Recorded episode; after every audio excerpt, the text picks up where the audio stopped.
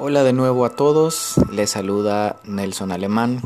Estamos de vuelta con nuestro programa La Nutria Sanpedrana desde San Pedro Sula, departamento de Cortés, Honduras, con el calor tropical de la costa norte de Honduras.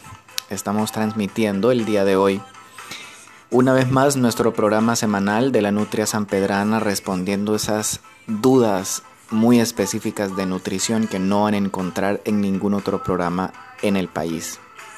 El día de hoy vamos a tocar el tema siempre relacionado a la nutrición enteral, un el tema específicamente de las fórmulas enterales.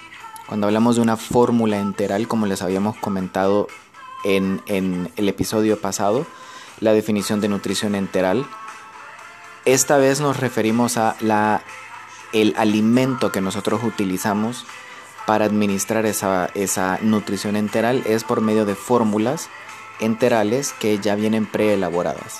Cabe recalcar que también existe la nutrición enteral artesanal, le llamamos, que es cuando utilizamos alimentos y los preparamos para adecuar las proteínas y las calorías de la alimentación enteral, pero en este caso nos vamos a enfocar específicamente en productos ya preelaborados que son las fórmulas enterales para nutrición enteral. Entonces vamos a abrir este programa el día de hoy contestando la pregunta de qué aspectos se deben considerar al momento de que nosotros escogemos una nutrición, perdón, una fórmula enteral para un paciente que requiere de este tipo de soporte nutricional. Como nutricionistas, lo primero que nosotros debemos hacer cuando estamos frente a un paciente es valorar el estado nutricional. ¿Verdad? Debemos hacer nuestra valoración nutricional para saber qué es lo que nuestro paciente requiere. Necesitamos saber el diagnóstico de ese paciente, obviamente. Necesitamos saber el, cuál es el estado clínico de ese paciente. Viene de estar de un estado eh, hemodinámicamente inestable, por ejemplo. Se trata de un adulto que eh, tiene una insuficiencia cardíaca congestiva y que también está desnutrido. Se trata de un paciente pediátrico ¿verdad? Entonces necesitamos mucha información básica del paciente que es la edad, el grupo etario, el grupo de edad, el diagnóstico que tiene ese paciente en ese momento, el estado clínico que tiene ese paciente. Y todo eso nosotros lo correlacionamos con el estado, con la evaluación nutricional. Es decir, necesitamos la antropometría y la antropometría es el área de la nutrición que evalúa las mediciones corporales, ¿verdad? Si es un adulto mayor, sabemos la circunferencia de pantorrilla y los cambios de circunferencia de pantorrilla que está teniendo con su circunferencia del brazo. Conocemos el peso. Si es un adulto, es un adulto con sobrepeso u obesidad, obesidad sarcopénica. Es aquella obesidad en, en donde la proporción de masa muscular versus masa grasa es muy desigual y donde la masa y la masa muscular está muy disminuida para la edad y la composición corporal de esa persona. Se trata de un niño, es un desnutrido agudo, es moderado, es severo. Es decir, necesitamos muchos datos de evaluación nutricional para que nosotros podamos decir vamos a utilizar esta fórmula. Pero la fórmula está hecha a base de calorías, proteínas, carbohidratos y grasas. Así que cuando nosotros llevamos a cabo nuestra valoración nutricional, un aspecto importante que tenemos que considerar es, ¿necesito más calorías o necesito menos calorías por volumen? Cuánto volumen le puedo administrar a este paciente. ¿Necesito una cantidad de proteínas que sea normal o necesito un aporte de proteínas que sea más alto? ¿Qué pruebas de laboratorio tengo disponible yo o qué eh, exámenes de laboratorio tiene disponible este paciente para que yo pueda administrar más cantidades de proteínas? Su estado renal está normal, su función hepática está normal. Es decir, pueden suceder muchas, pueden pasar muchos, eh, muchos datos desapercibidos, así que necesitamos captar la mayor cantidad posible para que entonces nosotros podamos tomar una decisión de cómo voy a distribuir esos nutrientes y por ende qué fórmula es la que voy a utilizar. Entonces, por así decirlo, es evaluación del estado nutricional que involucra los aspectos clínicos y médicos y los aspectos nutricionales y después esto, ¿cómo lo relaciona con los nutrientes y las calorías que yo necesito administrar? Necesito otro tipo de carbohidratos. Necesito otro tipo de, de, de grasas o necesito otro tipo de proteínas porque digamos que es una sonda que está hasta en el intestino y que por ende no puedo utilizar una fórmula normal y así sucesivamente. Entonces, los tres pasos a considerar son la evaluación, cómo eso se correlaciona con los nutrientes y las calorías que voy a administrar y por ende qué fórmulas tengo disponible para poder administrar esos nutrientes.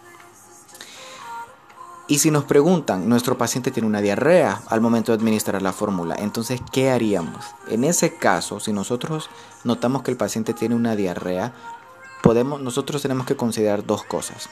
Está esa diarrea, tres cosas. Está esa diarrea relacionada a la fórmula, está no relacionada a la fórmula. Si está relacionada la fórmula, se relaciona con el volumen que yo estoy administrando o se correlaciona con la, con la concentración que yo estoy administrando, porque son diferentes. O se trata de cualquier causa que no esté relacionada a la fórmula. Por ejemplo, digamos que es un paciente que tiene una sonda ya de 20 días y que nos digan que el paciente tiene diarrea, mi primera recomendación es, ya pasaron más de 15 días con una sonda, digamos que es una sonda que llega al estómago. Lo ideal es que cada 15 días se, cambie y este paciente tiene 20 días con esta sonda. Esa puede ser una razón de la posible diarrea, ¿verdad? Tenemos hemograma en este paciente y, digamos que en este, en este hemograma nosotros, eh, el médico detecta que hay una posible infección, entonces, ok, esa infección está correlacionada con diarrea a esa diarrea se le mandó a hacer una prueba de heces. Si tenemos disponible la, muestra, entonces se manda a hacer un examen para ver si se trata de eh, una parasitosis, si se trata de una, de una enfermedad viral o de una enfermedad bacteriana. Las tres pueden causar diarrea. Entonces hay que descartar que no se trate de la fórmula. ¿verdad? Y existen eh, diferentes formas clínicas de poder y de laboratorio para identificar eso.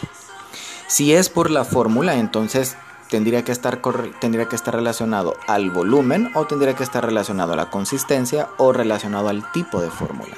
¿Será que le estoy dando demasiado volumen que está induciendo una diarrea? ¿O será que la concentración que estoy utilizando yo no es la adecuada y por ende tengo que reducir el porcentaje de dilución de esa fórmula para poder darle a ese paciente? ¿O el tipo de fórmula no es la adecuada para ese paciente?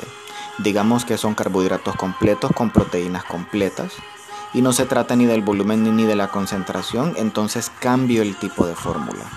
¿Será que utilizo fibra o será que ahorita me abstengo de la fibra?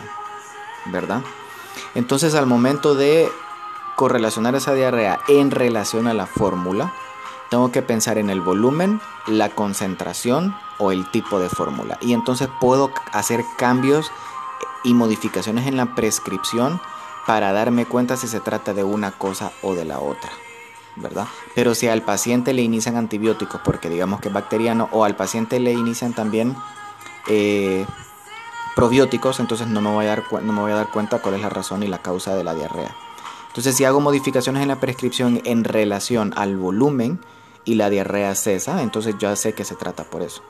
Pero si la diarrea continúa independientemente del volumen, posiblemente se trata de la consistencia. Pero si aún así cambiando el volumen y la consistencia, o manteniendo el volumen y cambiando el, porcentaje de dilución de la fórmula, todavía continúa la diarrea, entonces podría cambiar el tipo de fórmula, ¿verdad?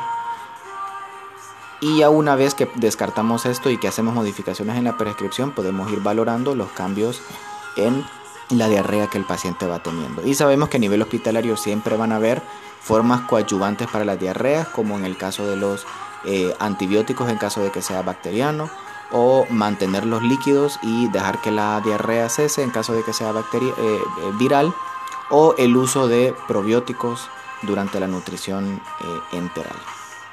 Espero que hayan disfrutado el episodio del día de hoy. Es hasta el momento el episodio más largo, pero tratamos de responder todas sus dudas semana a semana para que podamos comprender la nutrición de la forma más integral y más completa posible. Nos vemos desde San Pedro Sula, Honduras. Les saluda Nelson Alemán desde la Nutria San Pedrana. Espero que tengan buen día y nos vemos la próxima semana.